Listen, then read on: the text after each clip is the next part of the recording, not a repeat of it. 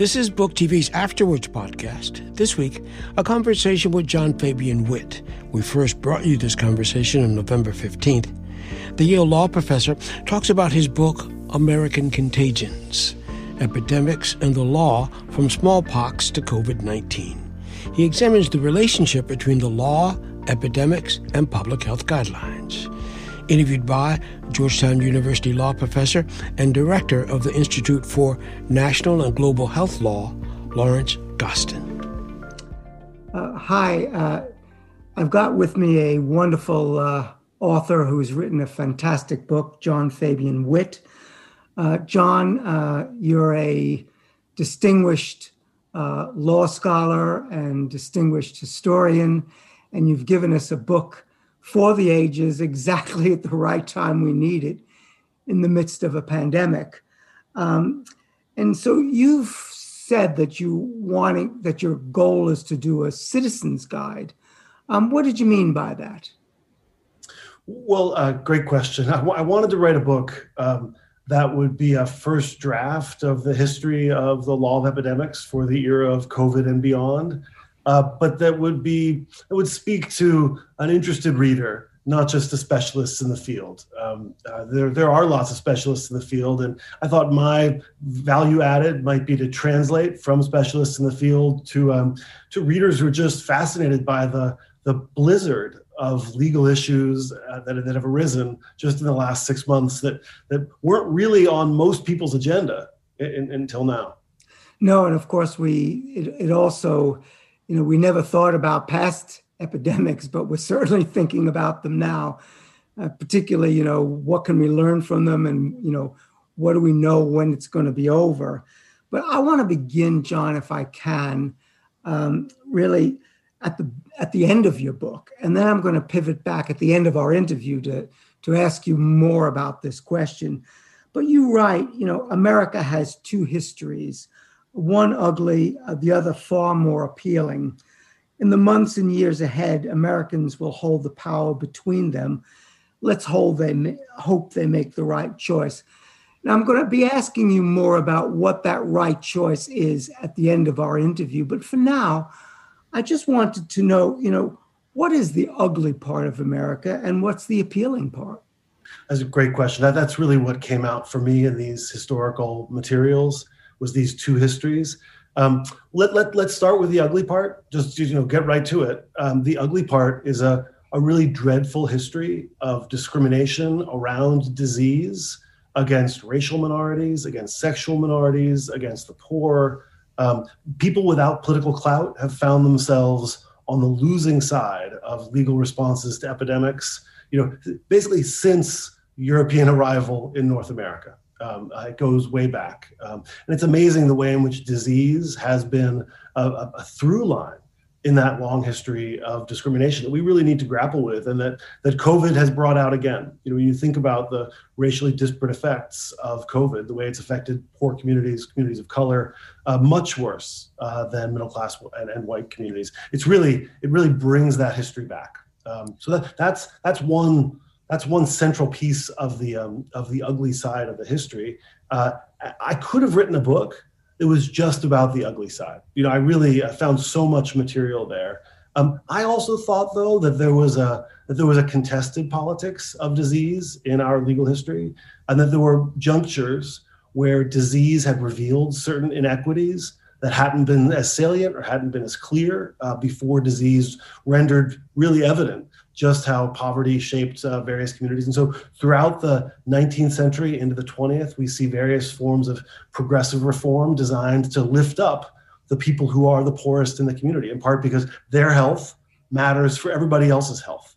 Uh, and so that, that vision of solidarity holds in it a different kind of politics and, a, to my mind, a more hopeful uh, legal approach. So both of those histories are in our past, uh, and, and I think they're in our present, and, and, you know, and I'm sure both of them will be in our future.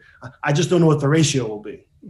Yeah, I mean that's really interesting. Of course, you know you're right. I mean, uh, uh people of color, uh, Black Americans, uh, American Indians, Latinx have really suffered, you know, four times greater hospitalizations, deaths, cases from uh, COVID uh, than the non-Hispanic uh, white population. So you're absolutely right there.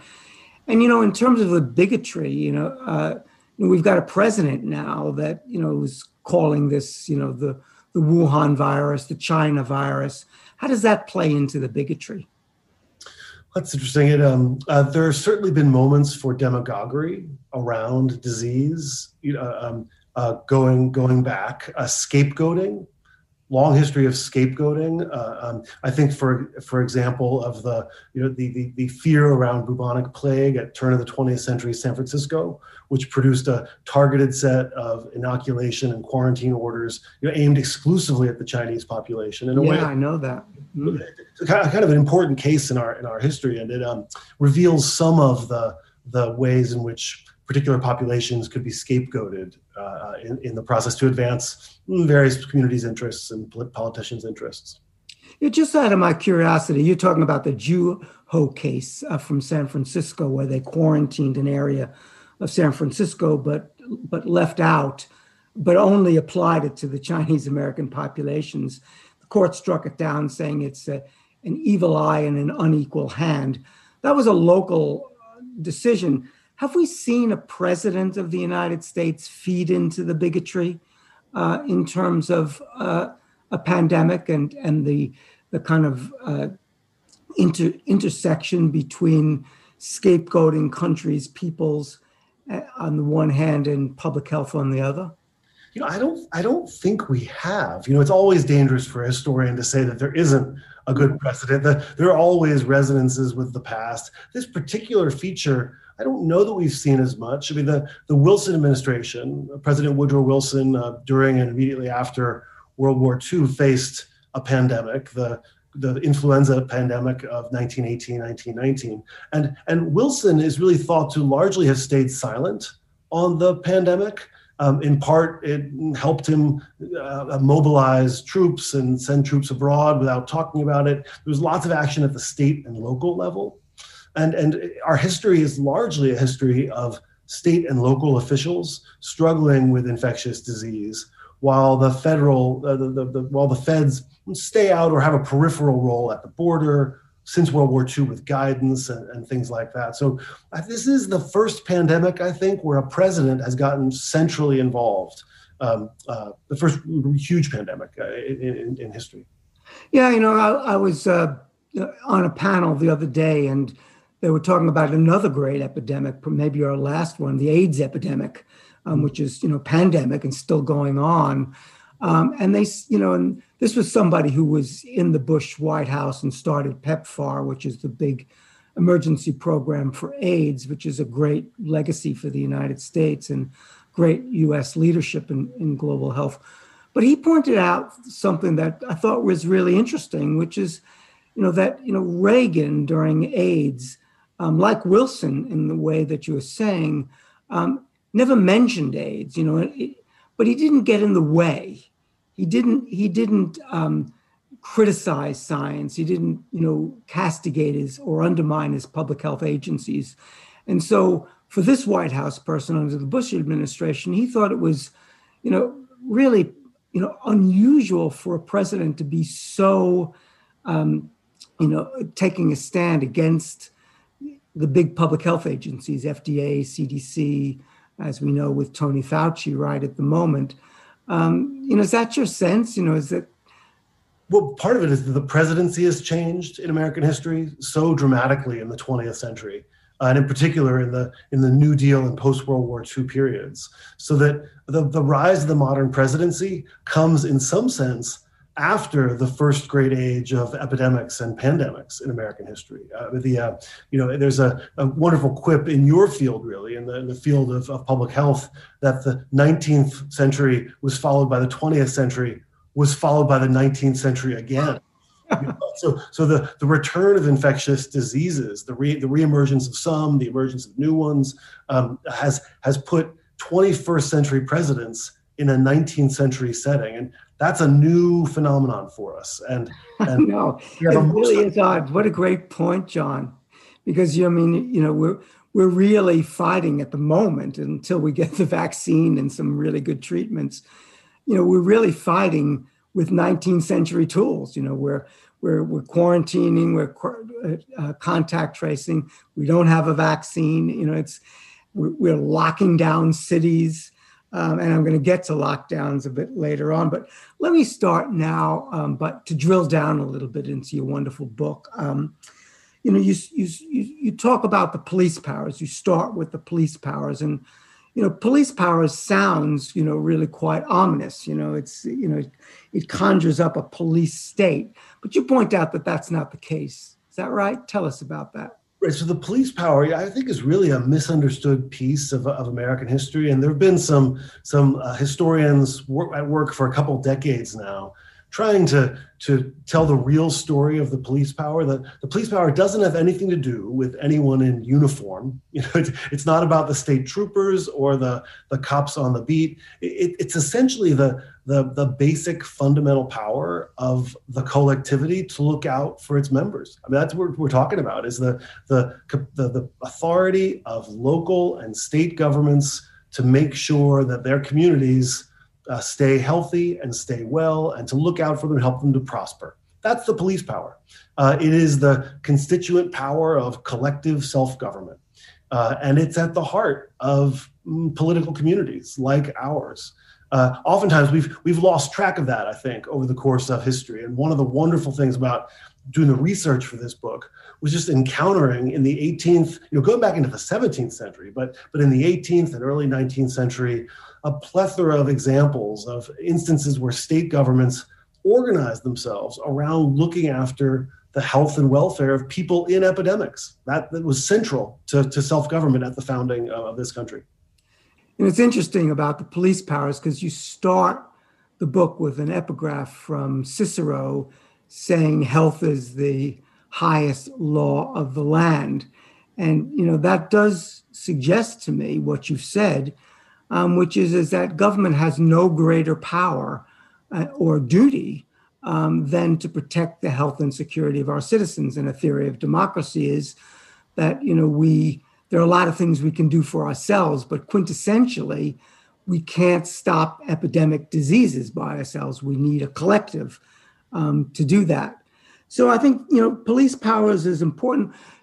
The other, you make another important point about the police powers in the United States specifically, John, um, because you point out who holds that power primarily. Tell us a little bit about that because it's going to be really important for Americans and, and the public to understand, you know, who's who, who's in charge in this in this pandemic. Well, well, Larry, you're right. One of the really peculiar features of American constitutional structure is that the federal government is usually said not to have the police power. The federal government has enumerated powers specifically listed in the US Constitution, and the police power lies with the states uh, and subordinate to them, local governments. And so it's one of the reasons we've seen governors and mayors emerge over the last six, seven months as central actors in, in, our, in our pandemic. Is this the, police power goes to the states? Um, uh, it's, it's a distinctive feature, makes us different from, uh, from lots of other countries around the world. Sure does. And, you know, of course, um, you know, the federal government does have certain limited powers in terms of, you know, quarantine at the border, things you talk about in the book, and and, and potentially even to, to prevent a disease from going from state to state, but they haven't really used that very much.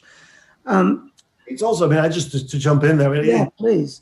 I could one could easily imagine a federal government that was much more ambitious than that, and that tried to use its mm, commerce power or its spending power to have a much more, uh, contrary to the history uh, approach, uh, we don't have anything like that now, and the, the, the, neither presidential candidate right now is proposing to do either to do any such thing.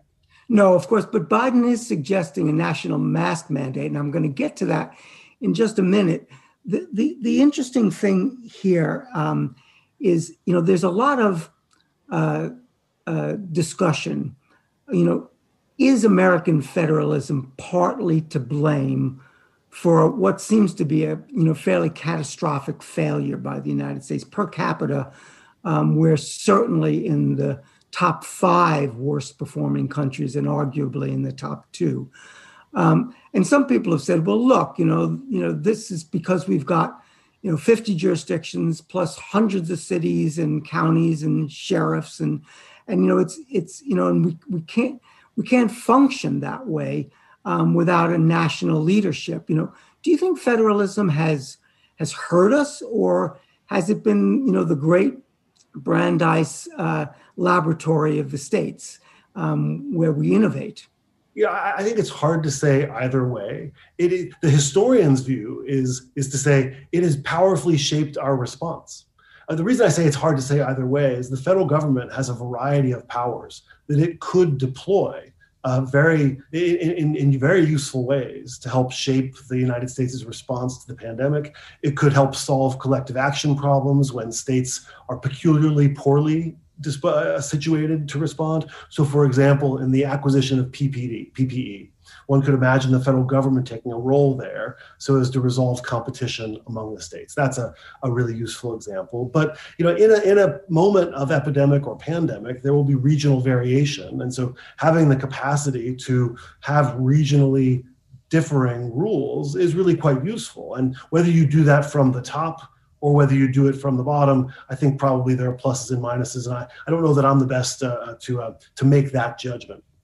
Yeah, you know, the um, PPE is a great example because as as all of our listeners will remember, we've we, we've had states competing for price uh, to buy PPE and ventilators and things like that, and that seemed to be so counterproductive. You know, there are federalist societies around the world um, that have performed very well, like Germany, um, and some not so well. Um, so it's you know, I guess it's it is an open question, but you know, one of the things that's on the top of a lot of people's mind, and in fact, a for, former uh, FDA um, uh, commissioner uh, recently did an op ed um, where he called for a national mask mandate. Um, and Biden himself has called for a national mask mandate. I wrote an article in the Journal of American Medical Association saying, well, hold on, you know, does America, does the president have the power to do that?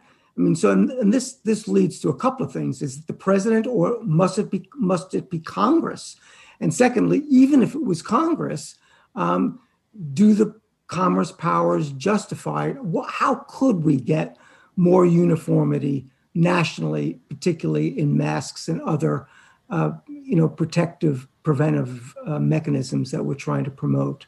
Right. Well, but my sense is the the president's biggest capacity is the, is the bully pulpit yeah. right? That is is the is the the power of the president to set an example, to model, to encourage, to to to to uh, to, to exhort.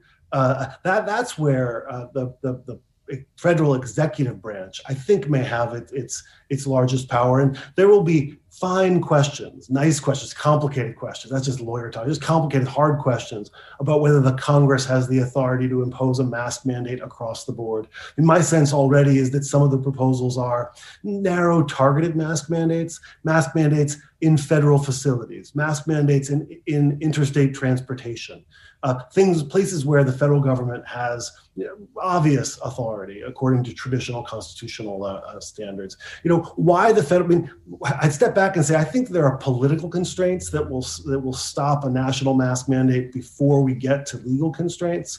I just don't know that Congress wants to be in the business of enacting a national mask mandate when probably that kind of rule can be done pretty effectively at the state level is my own is my own inclination. The federal government should set a good standard uh, and then that kind of thing could could be left could be left to states. Yeah well maybe you know maybe if we had clear and consistent messaging from the top about masks the bully pulpit as you say might might do just the trick. You know we're going to have to see because a lot of people have thought that if everybody masked up, we, we, could, we could save tens of thousands of deaths. Whether that will happen in the United States, I don't know. And that, that kind of brings me to my next set of questions. You know, you you know you talk about you know various traditions in the in the United States and in, in our in our history from the colonial period, you know, right on through um, to all of the epidemics and now um, to COVID nineteen, and you know you you talk about you know the this kind of tug, really more than a tug, you know, a real fight between uh, individual rights, civil liberties on the one hand, um, and the common good and, and population based uh, health on the other. And you know the, the you know this you know most of us think, as you say in the book, and then go on to refute it historically. Uh, most of us think that America is a is a is a place of rugged individualism, and it does seem that way now when we look at how we've responded to COVID nineteen, as opposed to say Asian countries or even European ones. Um, but is that true? I mean, are we rugged individualists in our history, and are we now? A, the, the viruses bring out that in fact rugged individualism is a kind of suicide pact and, and our history, I, the founders of this you know, of this country understood that really quite powerfully. Um, it's it's in the 17 in the 1790s. You know, one in ten residents of Philadelphia died of yellow fever. I mean, this was, we now have 0.1% of the US population has died of COVID in the last six months. 10% of Philadelphia uh, uh, died. I grew up in the neighborhood that was the, the federal government's evacuation place for, um, uh, from Philadelphia uh, in the 1790s during yellow fever. So I, so I grew up with this in some sense. But um, rugged individualism is a terrible way to deal with with uh, with infectious disease and collective authority through democratic processes to help communities flourish is really the alternative. one way to think about this is that we've had a myth in this country that freedom comes from the government staying out. Uh, you know, in moments of epidemics, freedom comes from figuring out a way to work collectively through the government to give us all the resources, vaccines and the like, that'll help us that'll help us flourish. And that that tradition runs deep through American history, uh, as deep deeper than the rugged individualism idea. Yeah, you know, but and I and of course you know me, and I you know that speaks to my heart. I totally agree with you. Um, but you know there there are others that say that civil liberties matter more um, I, I, actually wrote an autobiography in, in a journal of law and society entitled From a Civil Libertarian to a Sanitarian, because I was actually the head of the British ACLU and then on the board of the ACLU here. And now here I am, you know, a, a pure, you know, common gooder and collectivist, as, as, as you seem to be. But there is a tension here, isn't there? I mean, how do we how do we get the balance right? Because you you don't want public health to be a license for trotting on liberties. You know, where where's the where where can we draw that line, and how do we know it's the right line? It's a, it's a great question, and the I think there's a hopeful thread in American court cases over the course of the 19th and into the 20th century on just this point. Um, we, what we have is we have a tradition of courts reviewing public health decisions and insisting that they be rational, that they be non discriminatory, that they proceed with the democratic authority of the legislature. Uh, and, and that tradition is, has been a way in which judges have overseen really vital public health measures to prevent epidemics and, and minimize their the, the, damage from epidemics without ever letting the supposed individual rights of the rugged individual to interfere with or block really vital public health measures that support the freedom of all of us. And that tradition is one that really comes out comes out strongly. But one of my favorite cases for this is um, a case that you know you know well. It's the Jacobson case out of Massachusetts. I was hoping you'd mention that case. 1905. And so, so this is a, this is the case that still today stands for the proposition that, that states can mandate vaccination in adult in adult uh, members of, of the American population, whether those adults want to be vaccinated or not, whether those adults have a medical reason for um, uh, for, for for getting out of the vaccine or not. Uh, and that that case, which is decided, it's written by really great uh, justice on the U.S. Supreme Court, John Marshall Harlan, in 1905, and and and that case announces that our freedom depends on our capacity to live together and and um, uh, and, and to to protect ourselves from disease. But it doesn't stop there, and you know this as well as anyone. It doesn't stop there. It observes that there might be some situations where it would be arbitrary or capricious or especially cruel to administer a vaccine. And I understand that as the Supreme Court and Justice Harlan saying, you know, we're going to stay involved. We're, we're, we're going to oversee and police and manage vaccine programs in the future, not to block them, not to stop them, not to insert our preferences over the preferences of the city of Cambridge or the state of Massachusetts, but, but instead to make sure that rationality and equality are respected. I think that's a really glorious and important tradition. Yeah, but uh, do you think it's going to hold up? I mean, is Jacobson going to hold up with a 6 3 conservative majority on the Supreme Court with Justice Barrett on the court? There's a lot of uh, conservative scholars that are saying, well, you know, Jacobson deference to public health, um, you know, doesn't fly, particularly in relation to you know religious liberties and and uh, even economic liberties. I'm I'm going to drill down into the religion and economic, but just a general sense now, whether or not uh, Jacobson is going to be robust, you know, in this next decade. Right. Well, you know, I mean, I think predicting how nine people will behave is a fool's errand. Yeah. But I'll say, I'll say, it this way um, Jacobson is a charter of civilization. I mean, the, the it's a little bit like uh, uh, authorizing a military draft. Uh, states that want to survive, I mean, states in the international sense, you know, the United States, nation states. If nation states want to survive, they have to be able to do the things that are required to respond to emergencies. And sometimes military drafts are required, and a well done military draft might have a narrow conscientious objector provision, but but judges aren't in a really good position to manage that question. Um, uh, and similarly, a nation state that wants to survive a pandemic has to be able to take the steps to mandate vaccines. So, so I think Jacobson's indispensable to our to our survival, and I hope hope hope it'll survive. I love um, I love your term uh, charter of civilization. I think that's, a, and I agree entirely that you know as we're going to survive as a civilized, safe, healthy nation, uh, we need to, as a collective, protect each other and the common good. And no better example of that is an epidemic uh, response. Um, so you you talk in the book. You have actually separate chapters on each of these about the so-called um, quarantinist and and sanitary sanitarist states. Um, what did you mean by that? And if that's a true kind of two ends of a, of a bookend, where are we now?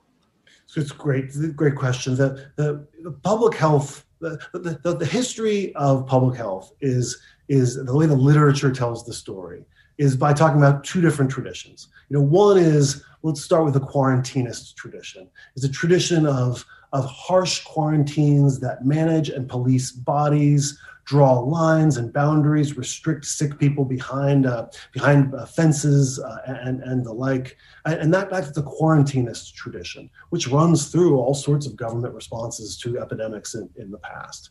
The alternative tradition, the sanitationist or sanitarian tradition, is a tradition that imagines that disease comes not from infection among people, but from environments and that managing the environments, improving the environments, is a better way than quarantinism to respond to disease.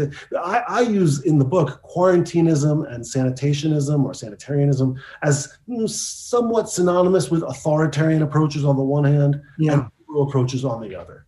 Uh, and that, that dichotomy runs through our history, through European history, uh, and all over the world.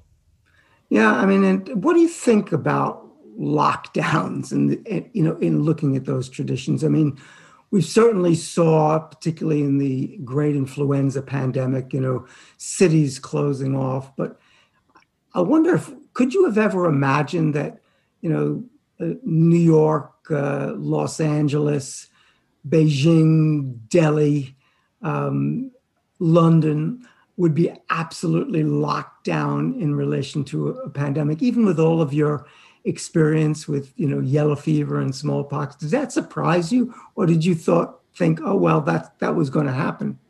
Well it took me by surprise and i think many members of my generation you I'm, I'm born in the year in which the united states stops inoculating people from small for smallpox. Um, uh, people born i'm born in february 1972 so i've got a smallpox swirl inoculation swirl but people born at the end of the year do not. Uh, and so my lifetime had until until now, it's been easy to understand my lifetime as the period in which we had defeated disease. Of course, those who were paying attention, like you, knew that that same period is the period of the slow reemergence and new emergence of various infectious uh, diseases. So, so you know, many of my peers hadn't imagined that we'd be in this sort of a lockdown situation. I guess historically, maybe we could have anticipated it. That is, the United States has a mixed tradition. We're partly sanitarian, sanitarianist, and we're partly quarantinist. We have both those threads running through our uh, running through our history. Um, relatively rarely, any well, never anything like the, the the the travel lockdowns that we've had. Of course, we never had the kind of tra- transportation technologies we have now uh, during a moment of pandemic. So all these things have converged in this moment. Yeah, well, I, I want to now uh, drill down a little bit even more to specific public health powers. Um, you know, within those two traditions, uh, and just get your take on them. Um, we've talked a little bit about you know quarantine, um, and we started with you know the unusual case of quarantine, this mass quarantine, closing down big cities, countries. You know, it's really uh, you know something that you know bo- boggles the imagination. Um, but quarantines themselves, just simply of individuals or, or groups that have been exposed to disease, go back centuries, don't they? Yeah, for sure. That is, mean, quarantine is actually one of the classic powers of government uh, to just to to control the bodies of people under its jurisdiction in order to maintain the health. Now, of course, that power comes with huge risks because the power is awesome and so delivers the real risk of abuse, even as it's indispensable to our self government. And you know, Larry, that might be our, our fundamental dilemma here is that power is indispensable and also incredibly risky right that's just it's just true of of of human collective uh, um, uh, uh, you know, living together is incredibly risky and is indispensable. It's just what we have. There's really no other no other choices. So what we, we've got to do is find a way to muddle through. And I'd like to think that history has some really good examples of muddling through, and also some also some terrible ones. So um, yeah, no, that's great. I mean, that's a, I love I love the way you explain that. Is it you know it's basically you know it's you know you know quarantine is part of us as a civilization you know we can we can abuse it and we can and, but we need it and we need to live together and and in order to live together we need to keep each other safe. Um, so you know quarantine goes back centuries.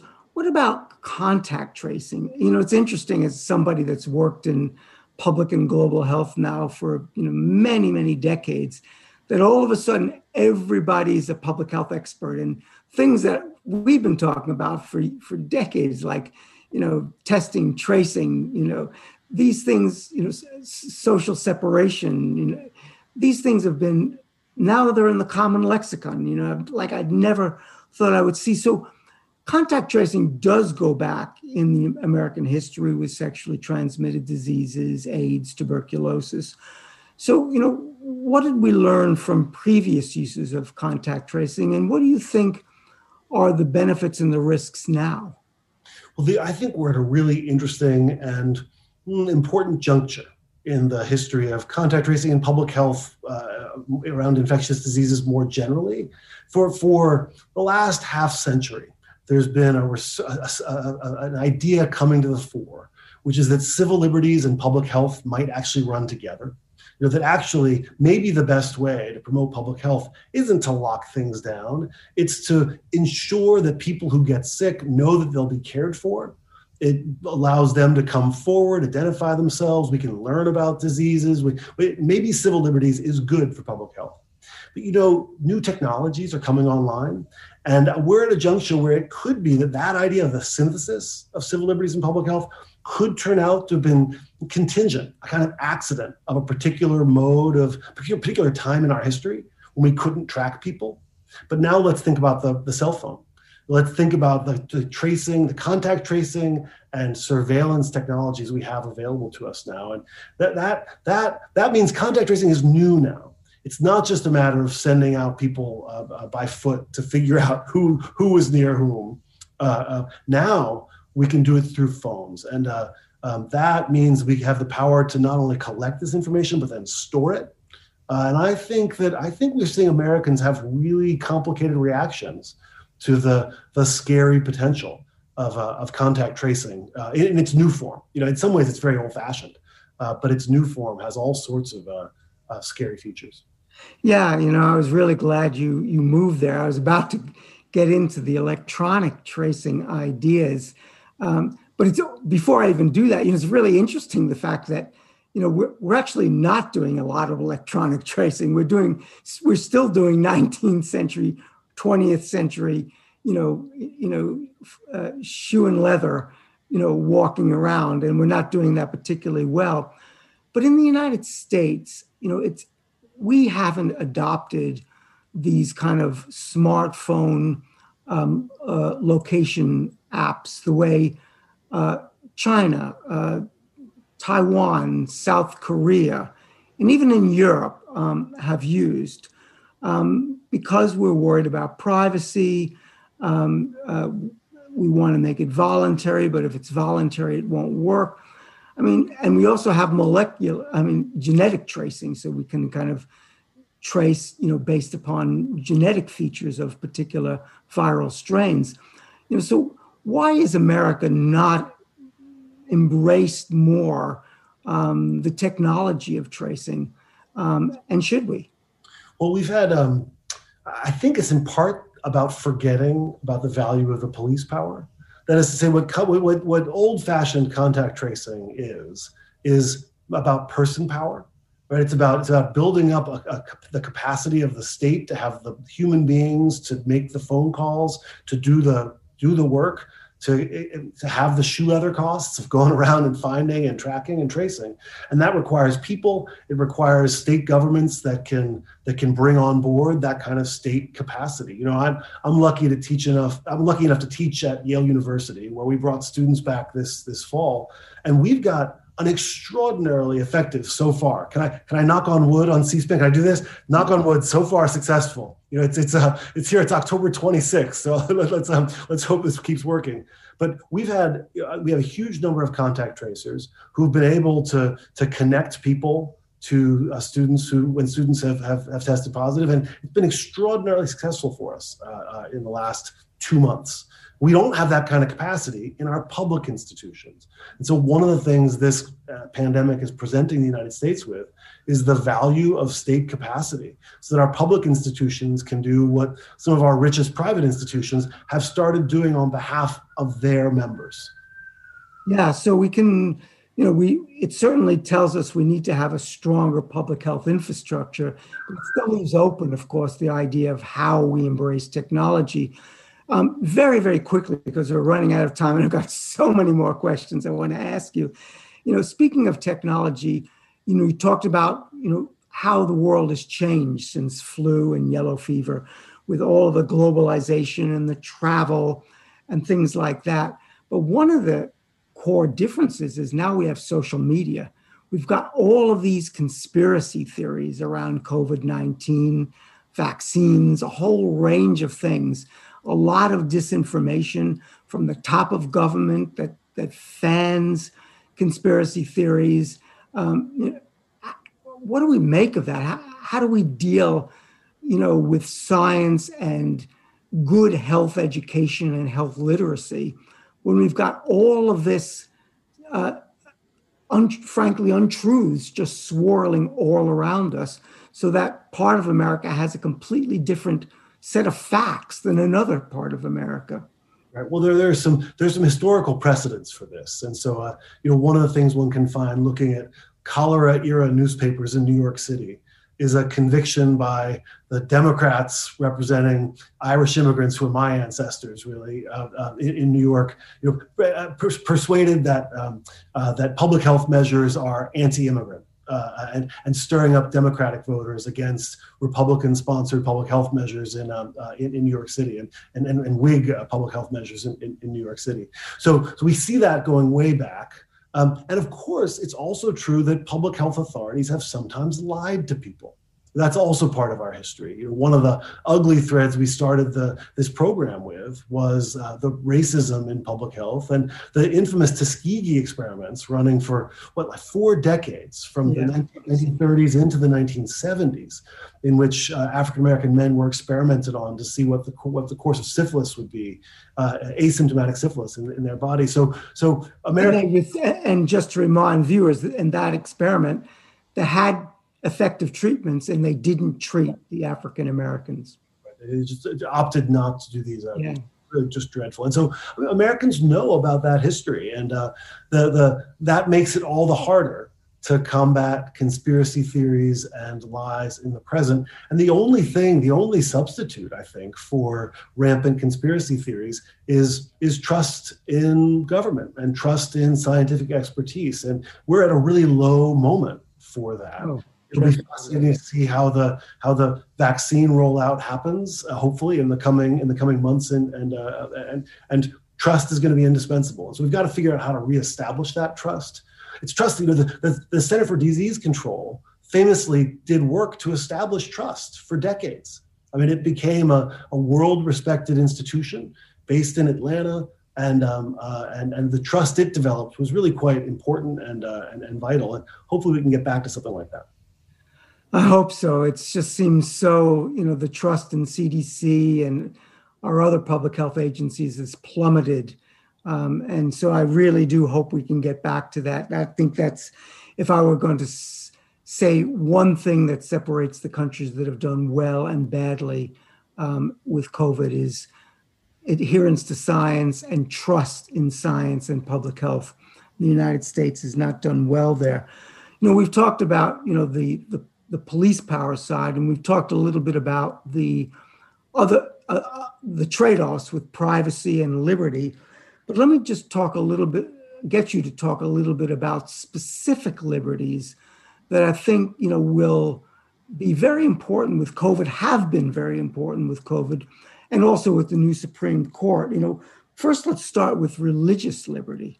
You know, the idea, you know, that you know, do, should should for, for vaccines should religions be exempted or have an exemption? Um, should um, churches be exempt or, or from having to uh, abide by the rules of congregation you know and lack of public gatherings? Uh, these are things that have already come to the supreme court twice and very narrow five to four decisions with roberts siding with public health that might happen in the future. Uh, how do we how do we think about you know the trade-off between public health and religious freedoms? Well, it's a question that's surging to the fore in our in our in our politics right now. And we've got not just those two Supreme Court uh, uh, cases, but also circuit court uh, cases and the federal courts of appeals. So that this is really central, and it's not just central in in COVID litigation. It's become central in in in, in the regulatory state more generally. I mean, it's, it's not a COVID problem; it's a regulatory state problem. Yeah. How to think about religious freedoms, and I suppose the the puzzle here is, on the one hand, religious discrimination is properly illegal and unconstitutional, and on the other hand, rules of general application need to be able to apply to all sorts of different spheres of life. Religion being one of those spheres, and viruses don't stop at church house doors. And yeah. so the, the, challenge for the legal system is to try to strike this strike this balance. And and i know that some are concerned that religious freedom could be a new obstacle to um, uh, to the establishment of really vital public health measures for precisely the reason that viruses don't care what religion we happen we happen to have. And and um, so I, you know I, it's hard to predict. The future historians shouldn't ever predict the future if they can avoid it. Uh, but certainly this is going to be one of the, the central places one of the central sites for us having this fight uh, is, is that area of religious freedom. Yeah, and you know, most members of the American public don't even realize that this term in the Supreme Court, um, with Justice Barrett uh, on it, um, they will be re- they could be revisiting this idea of laws of general applicability and whether they apply uh, uh, in the religious context. So this is very real and very immediate and imminent and important and urgent.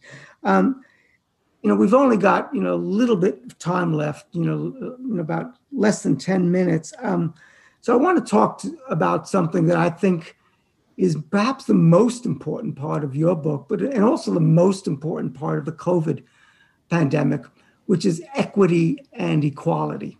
You know, you started out this interview talking about the disproportionate impact on people of color. You know, we like to say, we've always said with tuberculosis and everything else, that, you know, basically infectious disease are the social leveler. Everybody's in it together. But are they? You know, some of us, you know, like at Yale, um, have one reality, and others, you know, like in uh, a, you know, a you know poor inner city neighborhood, or with a lot of essential workers and pe- people with pre-existing conditions, have a very different reality. What what does this pandemic tell us about equality and equity? Uh, what can we learn from past pandemics, and what should we be doing to prepare for a more just world going forward? Well, it's uh, uh, really important questions. I think one of the things that we see in the pandemic is the inseparability of questions about health on the one hand from basic questions of economic justice on the other. I mean, it, uh, it's become incredibly clear that access to healthcare is a vital part of human flourishing and human freedom. And that really challenges some of Americans' traditional conceptions of what freedom is. People usually, people in the United States have often defined freedom as keeping the government away. but it turns out that, that in many ways, finding ways to get access to resources like healthcare, and oftentimes through the government, is indispensable to letting us be free. And that's one of the things that this pandemic has made salient. Let us see all the more um, when a vaccine is online, we're going to need to be able to distribute it. We're going to need to be able to administer it. And it's not going to matter, shouldn't matter, whether people have the ability to pay for the vaccine. In fact, we all have a stake in getting everyone a vaccine. And of course, in public health questions, we oftentimes all have a stake in making sure that people have their their um, their health looked after. So I, I, I guess the the thought here so far is a hopeful one I've shared, even despite the the miseries of the pandemic is that maybe we can see a little better the glaring inequities and maybe we'll be able to address them. We're certainly going to have to address some of them uh, in the course of the coming uh, weeks and months. Maybe we'll be able to maybe we'll be able to do a little better. Yeah, and of course, you know, I thought I always thought even before COVID that the prevailing narrative in the United States and globally, frankly, um, was a narrative of inequality and inequity. People being left behind. And it's and you mentioned access to affordable health care, but it's also uh, the deeper social, uh, economic uh, uh factors, you know, of of uh, you know income, employment, uh, housing, things like that have really been quite striking in causing the inequities that we've got now. Um, and you also mentioned vaccines. You know, should, for example, when we roll out vaccines, apart from the cost, let's say the cost isn't the barrier, but we've got a scarcity of vaccine, which we will at the beginning, um, should priority be given on the basis of race? The basis of race exclusively. I would think that priority should be given on the basis of vulnerability and and essential workers and the most vulnerable. Um, Could that include race? I think it would end up dispropor- producing a disproportionate racial effect, right? That is to say, if we identified the communities, I just want to start with the identifying the communities that have been most affected and reverse engineer the triaging rules from that. Yeah. Uh, now we know because of the statistics, statistics that that is highly likely in, in many areas to produce uh, uh a vaccine program that would would target uh, in in the in the good sense uh, yeah. Uh, communities of communities of color. Yeah. So um, my last question before I get to my really final question is this. Um, you know, the it's really, I think, significant and, and meaningful that, you know, the two major social upheavals in the last year in 2020 have been COVID, uh, but also, um, you know, uh, George Floyd's murder and the uh, and the the protests about racial justice in the United States. Do you see those as entirely from a, an historian's point of view, but also a, an observer, an intellectual uh, observer? Are these related or are they totally separate? And if they're related, how? Well, I, I, I referenced the protests at the very end. You do. I, I, think I think they're connected. I mean, we um, uh, in the way in which we see terrible inequities becoming more salient than than at any moment in my lifetime uh, through uh, through the through COVID. You know, we it's it's one in a thousand African Americans have died because of COVID. I mean, that, that that kind of statistic is just is just a stunning statistic that um, that uh, helps us see better some of the really terrible inequalities uh, in American society right now. And, and I hope readers of the book will see that in the book. We can see going back that time and time again, disease and our response to disease has exacerbated and highlighted those uh, those inequalities, and at the same time shown some possible ways forward uh, uh that, that, would be better, better paths. Yeah, um, I mean, I think you know we we're in the middle of a presidential election, and you know one of the big debating points is you know whether or not the United States, you know, still is has structural racism. Um, and how do we get beyond that structural racism? So we see, you know, a boiling cauldron of pandemics where everybody's life is, you know, gripped by this microscopic virus. At the same time, you've got enormous, you know, income and social inequalities. And you also have, you know, we're reckoning with racial justice. In an election year, you know, have we seen this before?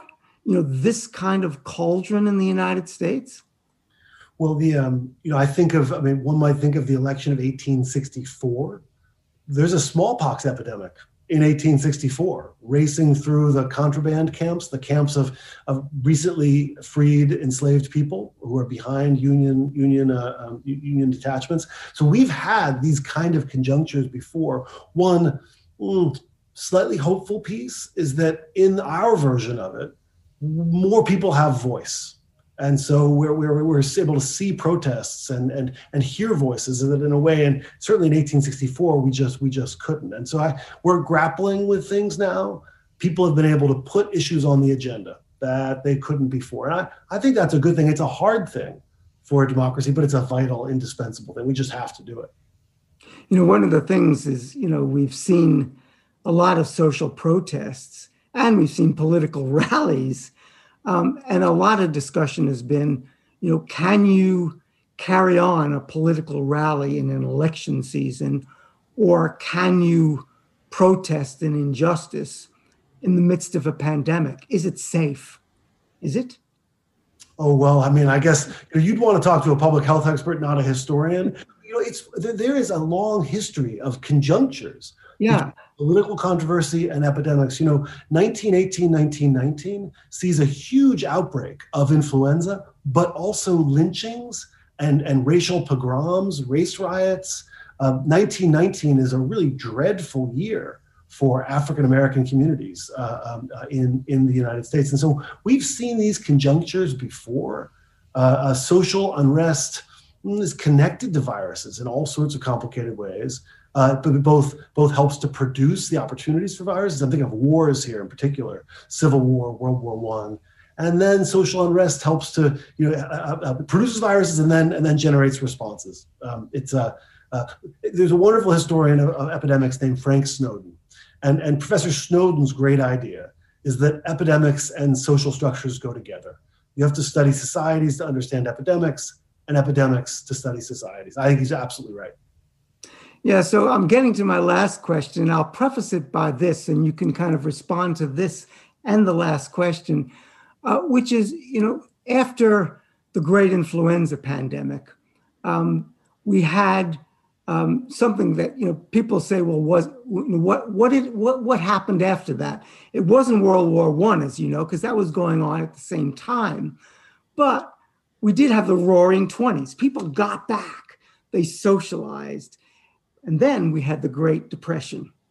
Um, so, what is our future now? You, you know, I began this interview, uh, and thank you. You've been so eloquent, so amazing in so many ways, um, and I loved it. But you, we began by saying, you know, there were two paths, um, and you hope we choose the wise path. Um, you know, what is the path? You know, what is the path we should choose? And you know, and does history teach us anything? Will we, you know, will will we become a you know a, a community knitted together by this or torn asunder?